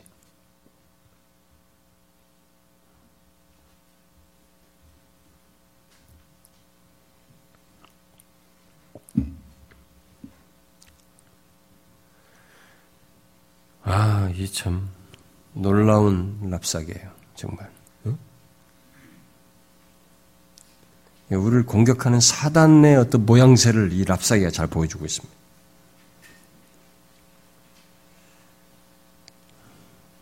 랍사기는 아까 8절에 인용한 것처럼 너희들은 말을 줘도 어? 싸울 수 능력이 없고 뭐 구절에 말한 것처럼 내 주의 종 가운데 극히 작은 총독 한 사람조차도 너희들은 무너질 이길 능력이 없고 애굽으로부터 병거와 거병도 응? 기병도 얻을 수가 없다. 이렇게 말을 합니다. 그렇게 그런 조건에 너희들은 너희들을 쳐서 멸하는 것은 예, 아주 그냥 찍는 말을 여기 10절에 하잖아요. 뭐라고 말해요? 이 마귀, 아, 마귀, 이 랍사계는 우리 마귀의 괴계를 공부하는데 아주 최고인 것 같아. 보니까. 아, 10절에 뭐라고 그래, 마지막에는. 이게 하나님의 뜻이라는 거예요. 너희를 멸하는 게 하나님의 뜻이라는 거예요. 야, 이 땅을 멸하는 것이 하나님의 뜻이 없음이겠느냐? 여호와께서 내게 이르시기 올라가서 이 땅을 쳐러 멸하라 했다는 거예요. 하나님이 시켰다는 거야. 하나님의 뜻이라는 거야. 아니, 그렇게 나한테 누군가가, 내가 막 갈등하는데 누군가가 와가지고, 야, 그거, 그렇게 상황이 이렇게 됐으면 그 하나님의 뜻이지. 야, 하나님이 너한테 기회 주신 거다. 다 땅을 쳐서 너, 너 이거 다 이렇게 하라고 하는 것이다. 이렇게 말하면 어떻게 되겠어요? 꼴깍 넘어갈 수도 있잖아요, 우리가. 참, 하나님의 대적자들은 이렇게 집요하고 정교해요. 하나님을 제대로 믿는 신자들만 이게 너무 소홀하는 경향이 있고 대충하는 경향이 있어요. 얼마나 완벽한 논리이고 신앙적이고 영적인 논리로 무장한 괴계인지 모든 것이 하나님에서 있게 됐다는 주장을 하고 있습니다. 자, 그 다음에 그 11절과 12절에 거기에 대한 유다의 반응이 나오지 않습니까? 아까 제가 얘기했지만 랍사계에 이렇게 아주 확신에 찬 그리고 어, 그냥 그들의 마음을 뒤흔드는 이런 말에 히브리 어, 아니 여기 유다의 그 신하들은 뭐라고 해요? 우리 백성들을 말로 하지 마시라고 우리 백성들이 이것 때문에 마음이 흔들릴 것 같으니까 당시 통용어인 아람어로 말해달라고. 우리들은 아, 우리들도 아람어 할 줄 아니까 아람어로 말해달라고. 이렇게 얘기한 거죠. 예루살렘 성 안에 있는 백성들이 이 말을 듣고 어? 흔들릴 거니까 유다 방언도 말하지 말라 달라는 거예요. 그게 뭐래요? 그런다고, 그런다고 우리가 예를 들어서 하나님을 대적하는 사람한테도 사단에게 야 그렇게 하지 마라 하지 말아줘 한다고 그 사단이 멈춰요? 맞는 거예요. 그렇지 않죠. 여러분 우리가 기독교 신앙생활을요 이렇게 자꾸 감정적으로 하면 안 됩니다. 이렇게 성경의 진리의 근거에서 명확하게 알아야 됩니다. 어? 분별을 정확히 하셔야 됩니다. 자꾸 진리가 말하는 성경이 말하는 사실을 생각지 않고 그냥 느낌대로 자꾸 말하려고 하지 말아야 됩니다. 이건 사단이 하는 것이에요. 사단은 네 느낀 대로, 네 싫잖아, 너 힘들잖아, 그냥 느낀 대로 말해. 그대로 그냥 나가버리라고. 이게 사단이 하는 것이에요. 근데 성경은 아니. 하나님의 말씀이 있잖아요. 자꾸 말씀으로 우리를 이끌라고 한다. 이 아시리아 말도 아닌 이 히브리 말로 이스라엘 백성들을 뒤흔든 이런 장면에 랍사게가 어떻게 해요? 더 큰 소리로 외친 거지. 응? 12절이 더 큰 소리로 하는 거야, 진짜. 더 큰 소리로 자신의 메시지를 내가 히브리, 아니, 히스기야 왕과 조용히 내가 단판지로 온 줄로 생각하느냐? 아니다. 예루살렘 모든 사람들에게 내가 이 메시지를 왕의 메시지를 전하러 온 것이다. 라고 하면서 너희들 전체가 들어야 된다라고 하면서 유다 방언으로 한 것입니다. 아, 그러면서 너희들이 이렇게 무모하게 대치하게 되면 버티는 너희들은 모두 먹을 것이 없어서 너희들의 대변을 먹을 것이고 마실 물이 없어서 너희 소변을 마실 것이다. 이렇게 위협을 합니다. 그 12절이 그 얘기예요.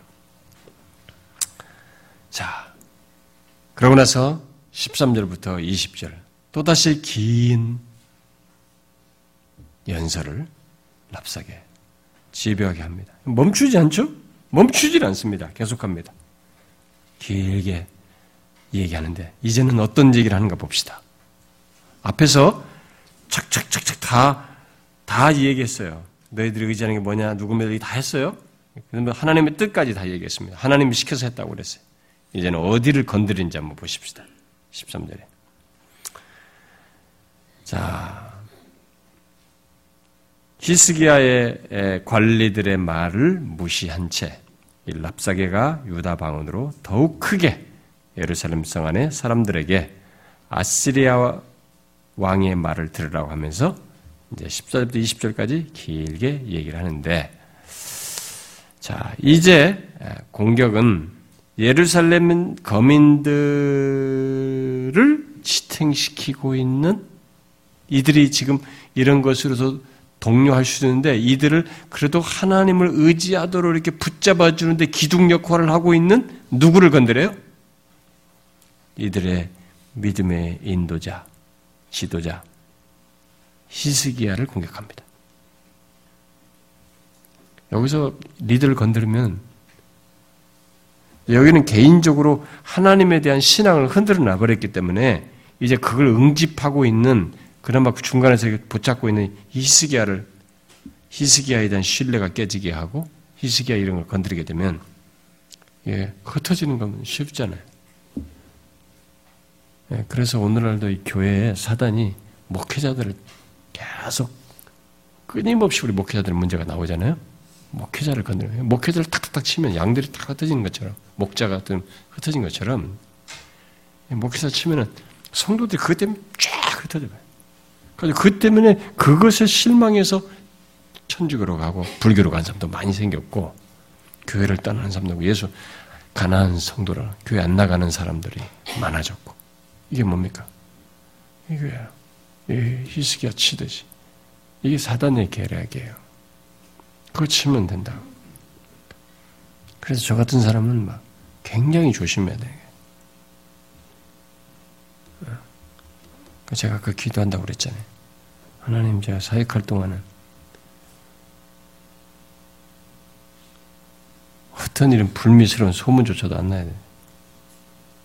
어, 그런 것으로 그게 그게 뭐 좀 아는 사람 같으면 뭐 살펴서 이게 딱 해결할 수 있는데 모르는 사람은 그 얘기만 딱 듣고 그냥 바로 행동 결정 해 버려요. 바로 히스기야를 치는 거예요.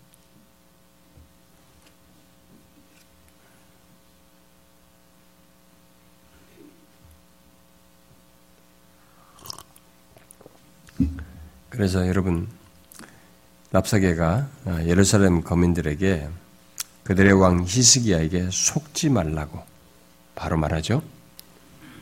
너희는 왕의 말에 너희는 히스기야에게 미혹되지 말라. 그가 능히 너희를 건지지 못한다. 야, 그가 뭐 너희들 붙잡아주고 이길 것처럼 괜찮은 것처럼 자꾸 말하는데 속지 말 능력이 없지 않느냐. 건질 군사력도 없고 능력도 없고 아무것도 없는데 싸울 능력도 없는데 무슨 그가 그러니까 그, 그 히스기야에게 속지 마라. 그가 뭐 사람 마음을 다 흔들어 버린 거지. 그 붙잡고 있는데. 그리고 랍사게는 히스기야의 신앙적인 권면을 또한 믿지 말라고 이해합니다. 응? 히스기야도 믿지 말고 군사력도 없는 리더십 그 업체 믿지 말고 그가 말한 권면도 믿지 말라. 15절에 히스기야가 너에게 여호와를 신뢰하게 하려는 것을 따르지 말라. 그가 말하기를 여호와께서 반드시 우리를 건지시리나 이런 거 믿지 마라. 완전히 예를 들어서 우리가 어떤 사람이 야 그런 말씀을 믿냐? 그런 말씀 믿지 마라. 뭐 그게 그게 어떤 이렇게 가지고 예를 들어서 리더자와 리더자가 말하는 리더자가 자기를 붙들어주고 신뢰하게 하는 그 말을 불신하게 하면 뭐예요? 끝나버려요. 그 옛날 우리 교회도 그, 그 권징 받았던 그 사역자도 계속 그랬잖아요. 어, 계속 여기서 신뢰를 가지고 있는 성도들을 흔들기 위해서 몰래 은밀하게 가르치면서 자기가 가르치는 것의 정당성을 얘기해서 우리 교회가 문제가 있다. 우리 목사에게 문제가 있다. 목사가 가르치는 게 틀렸다. 어, 이렇게 가르치니까 사람들이 그, 그다음부터는 자기가 모르는 얘기를 막 하면서 무슨 비리라도 있는 것들 막 얘기하니까 진짜 그런가 해가지고 처음 온 사람들은 그게 동료했잖아요. 그 사람과 그 사람의 말을 불신시키는 것입니다. 그가 뭐 반드시 건지리라 하나님이 건지 그거 믿지 마라 이렇게 얘기한 거예요. 그의 신앙적인 권면조차도 신뢰치 마 믿지 말라고 얘기한 것입니다.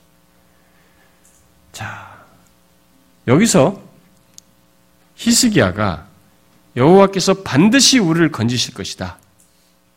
이 성은 아수르 왕의 손에 넘어가지 아니할 것이다.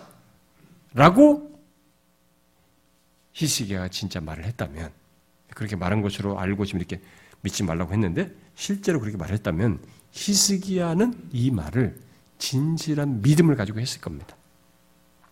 제가 왜 이 얘기를 하냐면은 어, 하나님께서 이 말을 했을 때 히스기야 같은 방식으로 이 말을 하는 사람과 하나님을 잘 믿지 않으면서 이런 말을 하는 사람이 이스라엘 역사에 있었기 때문에 하는 얘기예요. 그 앞에서도 이사야가 지적했는데 히스기야가 만약에 이렇게 말, 하나님을 믿는 믿음으로 이 말을 했을 때는 이 말은 이 사람이 믿지 말라고 한 이 말은 이런 얘기예요. 하나님께서 다윗에게 내 선조 다윗에게 어, 영원한 왕조를 네 후손의 왕조를 약속해. 자기가 후, 그 후손이고 영원한 왕조를 약속하셨고 그리고 하나님의 임재의 상징인 언약궤가 있는 예루살렘 바로 하나님의 도성 성전이 있는 하나님의 도성을 결국 버리지 않을 것이 이게 하나님께서 분명히 하나님이 살아계신 한 우리가 그를 믿는 한 그가 그렇게 하실 것이 아닌가라고 그렇게 믿고 그러신 하나님께 근거를 두고 이런 말을 했을 것이에요. 히스기야가 했을 때는 아, 그러나 이게 바르게 믿고 있는 히스기야의 말에 뭐 이런 것과 달리 이 선지자들이 이런 말을 랍사게가 지금 한 말을 경고조로 과거에 앞서서 이사야 선지자도 그렇고 뒤에 가보면 예레미야 같은 선지자도 그래요. 선지자들이 이런 얘기를 했어요. 유다 선지자들이. 왜? 이들이 이걸 기계적으로 믿으면서 하나님은 제대로 안 믿는 거야. 예를 들어서, 야, 이 하나님께서 우리 다윗의 천대 왕조를 끝까지 다윗의 왕조를 우리 유다는 다윗 왕조 아니냐? 하나님 끝까지 영원토록 보존하겠다고 했지 않느냐? 그리고 이 성전은 하나님의 성 괴가 언약궤가 있지 않는가? 하나님의 성조가 있고 하나님의 임재가 있는 것 아닌가? 그러니까 뭐 아바라 천만의 말씀입니다. 저거 쳐들어봐야 다 안 된다. 그러면서 이런 사실을 하나님을 진실로 경외하지 않으면서 기계적으로 믿는 거예요. 그런 차원에서 선지자들은 이 랍사기가 한 말을 한 거예요. 응? 여호와께서 반드시 우리를 건지신 이성은 누구에서 넘어가지 아니하리라. 한 말을 믿지 마라. 이게 나중에 가서 예레미야가 예루살렘 멸망 전에 더 얘기합니다. 실제로. 더 리얼하게 얘기하죠. 그러니까 이 랍사기 말은 어떤 면에서 보면 굉장히 어? 그럴 마치 그 진실해 보이는 듯한 어? 그런 얘기 어떻게 보면 그러니까 하나님께서 이스라엘 백성들에게 약속하신 주신 선물, 땅, 다윗의 왕조, 성전, 언약 이런 모든 것들을 유다 백성들이 기계적으로 믿었단 말. 근데 하나님은 그것이 도구일 뿐이지 그런 것을 통해서 결국 하나님을 더욱 신뢰하는 거잖아요. 하나님을 빠르게 온전히 믿는 가운데서 이런 것들의 의미가 있는 거잖아요. 근데 이스라엘 백성들이 그렇게 하지 않으면서 했기 때문에 선자들은 이런 식의 랍사기가 한 말을 했던 것이죠. 그런데 바르게 믿고 있는 히스기야의 말에 히스기야는 지금 다릅니다. 히스기야는 그것을 바르게 믿고 지금 얘기한 거죠. 근데 그렇게 말한 것에 랍사 그 말의 랍사기의 말은 하나님을 신뢰하지 말라는 제대로 신뢰하면서 말하고 있는 이 사람인데 랍사게는 하나님을 신뢰하지 말라고 이렇게 함으로써 결국 누구를 도전하냐면 하나님을 도전하는 것이 이 사람을 도전한 것이기도 하지만 하나님께 대한 도전을 한 것입니다. 결국 랍사게는 히브 이스기야의 말을 믿지 말고 대신 아시리아 왕에게 항복하고 그에게 나오면 그들이 포위된 예루살렘에서 나와 자신들이 너희들이 원래 소유하고 있던 포도, 그 다음에 무화과, 그리고 우물물을 먹고 마시게 해주겠다. 이렇게 얘기를 한 것입니다. 약속을 한 겁니다. 또, 아시리아에게 항복하는 자는 다른 지역으로 이주될 때, 이 아시리아 정책이 그렇습니다. 아시리아는, 여러분, 그, 아시리아가 722년에 BC 지배전에 북이스라엘 먹었잖아요. 먼저. 그러고서 뭐 했습니까? 거기서 이 사람들을 이주시키고 이방인들하고 혼합시키잖아요. 그래서 사마리아인이 나온 거 아닙니까? 그래서 이스라엘 유다 사람들 개라고 그랬잖아요. 왜냐면 너희들이 혼용했다고. 혼합했다고. 그게 아시리아 사람의 정책 때문이에요. 아시리아는 정복하면은 무조건 민족을 혼용시키는 거예요. 이동시켜요. 다른 들 이동시켜서 거기 가서 살고 다른 민족과 같이 혼합시키는 거예요. 그렇게 하면 정체성이 흐트러지고 대항하지 않기 때문에 이게 이제 국가 전략인 거죠. 제국 유지 차원에서 그렇게 한 것입니다. 그러니까 여기서도 지금 그 얘기 똑같이 하는 겁니다. 너희들을 이주를 시키기는 시킬, 시킬 때 너희들로 하여금 어, 너희들이 누렸던 풍요나 만족을 줄 수 있는 곡식, 포도주, 떡과 포도원이 있는 땅으로 너희들을 옮겨주겠다. 항복하는 자 그렇게 하겠다. 이렇게 약속을 한 것입니다. 그러니까 뭐 소망이 없는데 막 이런 지도자와 그의 말을 믿지 말라고 흔들리고 나서 이런 막 그럴듯한 얘기를 살 기회를 제시하니까 이게 어떻게 되겠어요? 아, 나는 힘들어 죽겠는데 이거 살 길이 있는 거야. 이렇게 하면 내가 편안하게 살 길이 있어. 어떻게 되겠어요, 마음이? 이게 사단이에요, 여러분. 사단이 이렇게 합니다, 우리를. 이렇게 우리를 끝까지 하나님으로부터 멀어져 어쩌든지 하나님 멀어지도록 하기 위해서 이렇게 많은 공수표를 날려. 또 그럴 듯하게 현실적으로 도움이 될 만한 것처럼 뭘 있는 이런 것들을 제기합니다. 근데 지금 성경을 보면서 우리가 알지만은 아니 은도 하나님 것, 금도 하나님 것이고 만물의 재물도 하나님 것이고 현실을 가지고 사단이 조금 장난을 칠 수 있지만은 궁극적으로 지속성에 관한 문제인데 응? 여기 속으면 안 되지. 근데 어쨌든 많은 사람들이 이런 것에 이런 사단의 괴계에 유혹에 넘어가요. 내가 힘들고. 근데 이쪽으로 가면 편안하겠고 쉽겠고 글로 가는 것이지.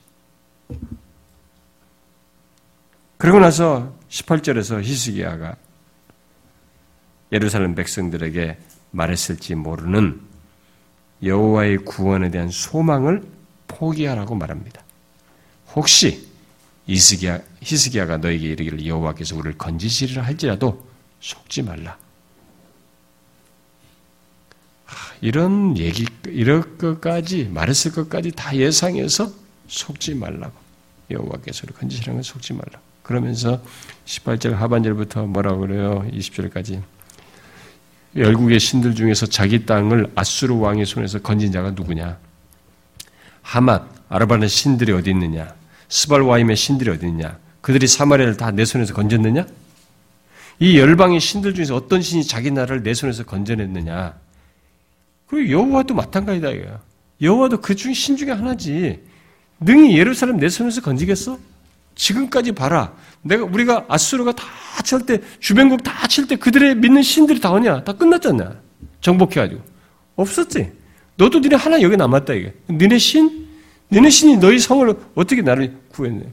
이미 구했을 것 같으면 벌써 46개 도시는 라기스에서 날 너희들 건졌어야지. 끝났잖아. 증거를 제시하는 거예요. 그러면 설득당하겠죠?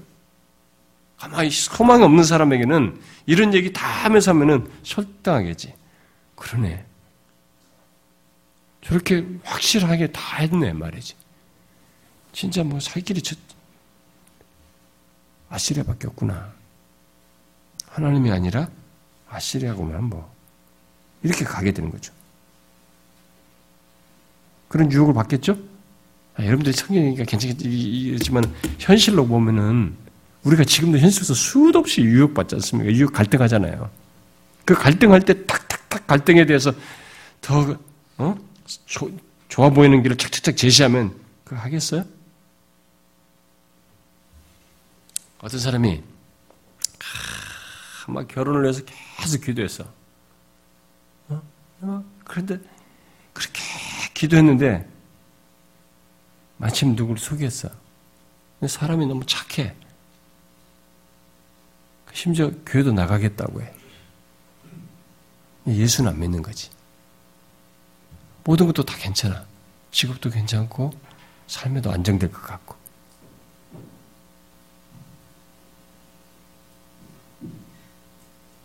하나님 빼고 다 있어, 모든 게. 어떻게 하겠어요, 여러분?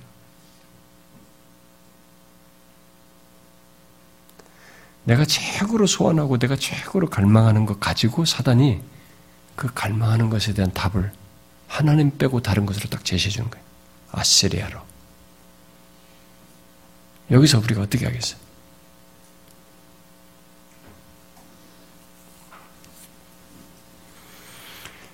이게 랍사계가 하나님 백성을 대적하면서 한 것이기도 하고 하나님의 백성을 위한 사단이 하는 일이에요.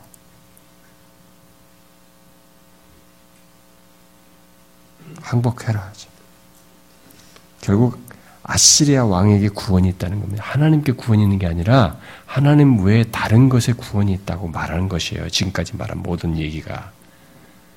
20절까지 말한 게. 근데 나중에 이런, 이런 비슷한 얘기를요, 20절 같은 이런 내용을 바벨론이 유다가 멸망하기 직전에 또 합니다. 에스겔서에 나와요, 이게.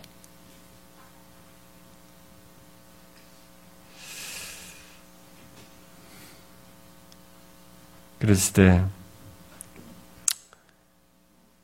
아, 여기 20절 하반절에 여호와가 능히 예루살렘을 내 손에서 건지겠느냐 이렇게 말했잖아요. 여기서는 앞에 10절하고 모순되는 거죠. 10절에 이게 여호와께서 내게 이르실 때 가서 올라가 그 땅을 쳐서 멸하라 했다. 그 말과 모순되죠. 이게 뭔, 뭔 입니까? 이 거짓된 자는 말이 안 맞아요.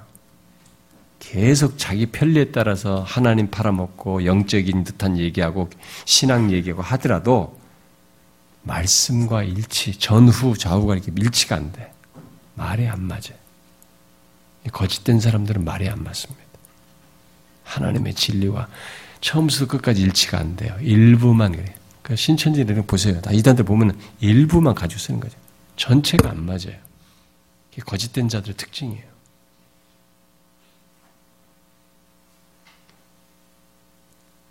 우리를 공격하는 사단도 똑같습니다. 우리가 하나님을 잘 믿으려고 하고 믿음대로 살려고 할 때 이렇게 관계를 발휘하고 그것도 치밀하게 발휘해서 심지어 거짓까지 섞어서 우리를 무너뜨리려고 하는 것이 사단의 괴계예요. 이것에 대한 21절과 22절의 반응은 유다의 반응은 씁쓸합니다. 랍사기의 말을 들은 유다 사람들의 반응을 여러분들이 한번 생각해 보십시오. 히스기야가 아무 대답도 하지 말라고 해서 말이 없었습니다만은 랍사계의 숨통을 주는 듯한 이런 모든 내용들은 그들에게 어떻겠어요? 할 말이 진짜 없게 됩니다. 뭐 대안이 없잖아요. 랍사기의 말에 반박할 내용이 하나도 없는 거예요. 자기, 자기 입장에. 딱 하나 있어요. 하나님. 뭐 하나님 얘기 빼고는 이 말에 대답할 게 없는 거예요. 어? 세상의 말이 다 더 좋아 보이고 맞아 보이고 다 좋은 거지, 진짜. 하나님 빼고는 다 저쪽이 더 멋있고 다 괜찮고 좋아 보여. 오케이야, 다. 그런 거 비슷한 거예요, 지금. 할 말이 없어요, 이 사람들이 지금. 완전히 아시리아에게 정복되어서 다른 나라로 이동시키겠다는 이 강력한 대적 앞에서 힘쓸 방법이 없는 이들은 할 말이 없어요. 그리고 그것이 너무 설득력 있게 당황하게 얘기해서 다양하게 얘기해서 할 말도 없습니다. 그게 더 매력이 있어 보여요. 어쨌든 이 세 사람은 이 신하들은 굴욕적인 경험을 하고 돌아와서 옷을 찢습니다. 예, 수치와 굴욕, 슬픔의 표현이죠. 유다 역사상 기록에 남을 치욕적인 경험을 한 날이기도 합니다. 여러분, 지금도 세상은 또 우리의 삶의 주변은 랍사게처럼 말하는 사람들, 랍사게와 같은 세상, 랍사게와, 랍사게와 같은 가치관, 랍사게와 같은 문화, 랍사게와 같은 생활 방식으로 우리들이 둘러싸여 있습니다. 예수 믿는 사람은 이 랍사게가 말한 것 같은 이런 것들로 문화, 사람, 관계, 가치관, 생활 방식에 둘러싸여서 신앙생활 하는 거예요. 이걸 그렇게 보셔야 합니다. 자, 히스기야, 예루살렘. 이 말과 싸움까지 병력으로 다 둘러쌌어요. 말로 일으켜서 마음까지 다 무너뜨리고 있습니다. 우리 정신세계 가치관까지 다 흔들고 있어요. 거기서 하나님을 믿는 거예요, 여러분. 우리 애가 똑같습니다. 오늘 예수 믿는 사람은 똑같아요. 이 조건을 가지고 있습니다. 우리는 이 조건 속에서 예수 믿는 거예요. 우리는 이 랍사계 같은 가치관과 문화와 이 대적, 이 모든 것을 알고 너무 설득력 있고 너무 강력해도 딱 한 가지밖에 없어요. 우리에게는 진짜 하나님밖에 없습니다. 그래도 진짜 예수를 믿으면 그 하나 하나님을 붙들어야 돼요. 그게 어렵죠. 이 시험이 어렵죠. 내가 어려운데 뭐, 응? 감정이 독립하는데 뭐 어쩌라고. 그런데 더 쉬운 길이 있는데, 나를 편안하게 주고 나한테 더 안정을 주겠다는 것이 있는데, 이 유혹인데, 이 유혹을 뿌리치고 어떻게 거기서 현실적으로 다가오지 않는 하나님 딱 한 분, 눈에도 안 보이는 그 하나님 한 분을 믿고 의지한다는 게 어떻게 이게 가능하겠냐, 이게. 이 싸움이에요. 진정한 신앙은 이 싸움을 하는 것입니다. 우리가 가지고 있는 신앙의 진정성은 이 싸움에서 드러나요. 그것이 다음에 우리가 다음 주에 볼 37장에서 나오는 겁니다. 그 진정한 싸움의 답이 무엇인지 하나님이 증명하신 거지. 하나님이 증명하신 거지. 문제는 그 하나님을 끝까지 믿을 것이냐, 이 히스기야처럼 믿을 것이냐, 아니면 이 아버지 아하스처럼 하나님을 버리고 항복하고 말이지. 어? 다른 길을 갈 것이냐. 그거예요. 여기서 만약에 하나님을 포기하고 이 길을 택하게 되면 뭔가 그 순간은 나에게 이 상황 위기는 모면한 것 같지만 미안하지만 속박으로 들어갑니다. 죄의 속박. 하나님의 은혜 안에서의 자유, 하나님의 그 영구적인 가장 안정된 일관된 우리 궁극적인 생명까지 주시는 하나님의 그 은혜와 복으로부터 멀어지고 속박으로 들어가요. 그건 자유가 아니에요. 자유가 아닙니다. 우리는 당장 쉽고 당장 편안해 보고 해결책 같다 보이는 길을 가면 안 되는 것이죠. 36장 같은 경험을 하는 사람이 우리 중에 누가 있는지는 모르겠습니다. 이 정도로 심하게 힘든 사람이 누가 있는지 잘 모르겠어요. 그러나 이 36장을 기록해서 우리에게 말해주는 것은 이 정도로 힘든 것을 가지고 답이 없다고 말하지 말라고 우리에게 말합니다. 나는 안 돼. 나는 어쩔 수 없어. 이 정도니 뭐 어디 있겠어. 라고 말하지 말라고 말하고 있습니다. 답이 있다는 거예요. 하나님 한 분만인데도 그게 진짜 답이라는 것을 우리에게 말해주는 것입니다. 이것을 이 시험을 이 신앙의 진정성을 시험하는 우리 현실 속에서 이런 경험 속에서 과연 우리가 희석이의 길을 갈 것인가? 어떻습니까, 여러분? 쉽지 않겠죠? 네, 쉽지 않을 겁니다. 이미 우리는 쉽지 않다는 걸 다 알고 있습니다. 그리고 쉽지 않다고 절규 우리는 다 하고 있어요. 나 죽겠다, 힘들다. 좋습니다. 그러나 이 기록을 통해서 하나님 우리에게 주시는 말씀은 죽겠다는 것으로 나를 위한 삼지 말라는 것입니다. 그게 답이 되지 않는다는 것입니다. 진짜 답이 있다는 것. 우리가 다음 주에 봅시다. 진짜 하나님의 답이에요. 그걸 말씀해 주신 것입니다. 기도합시다.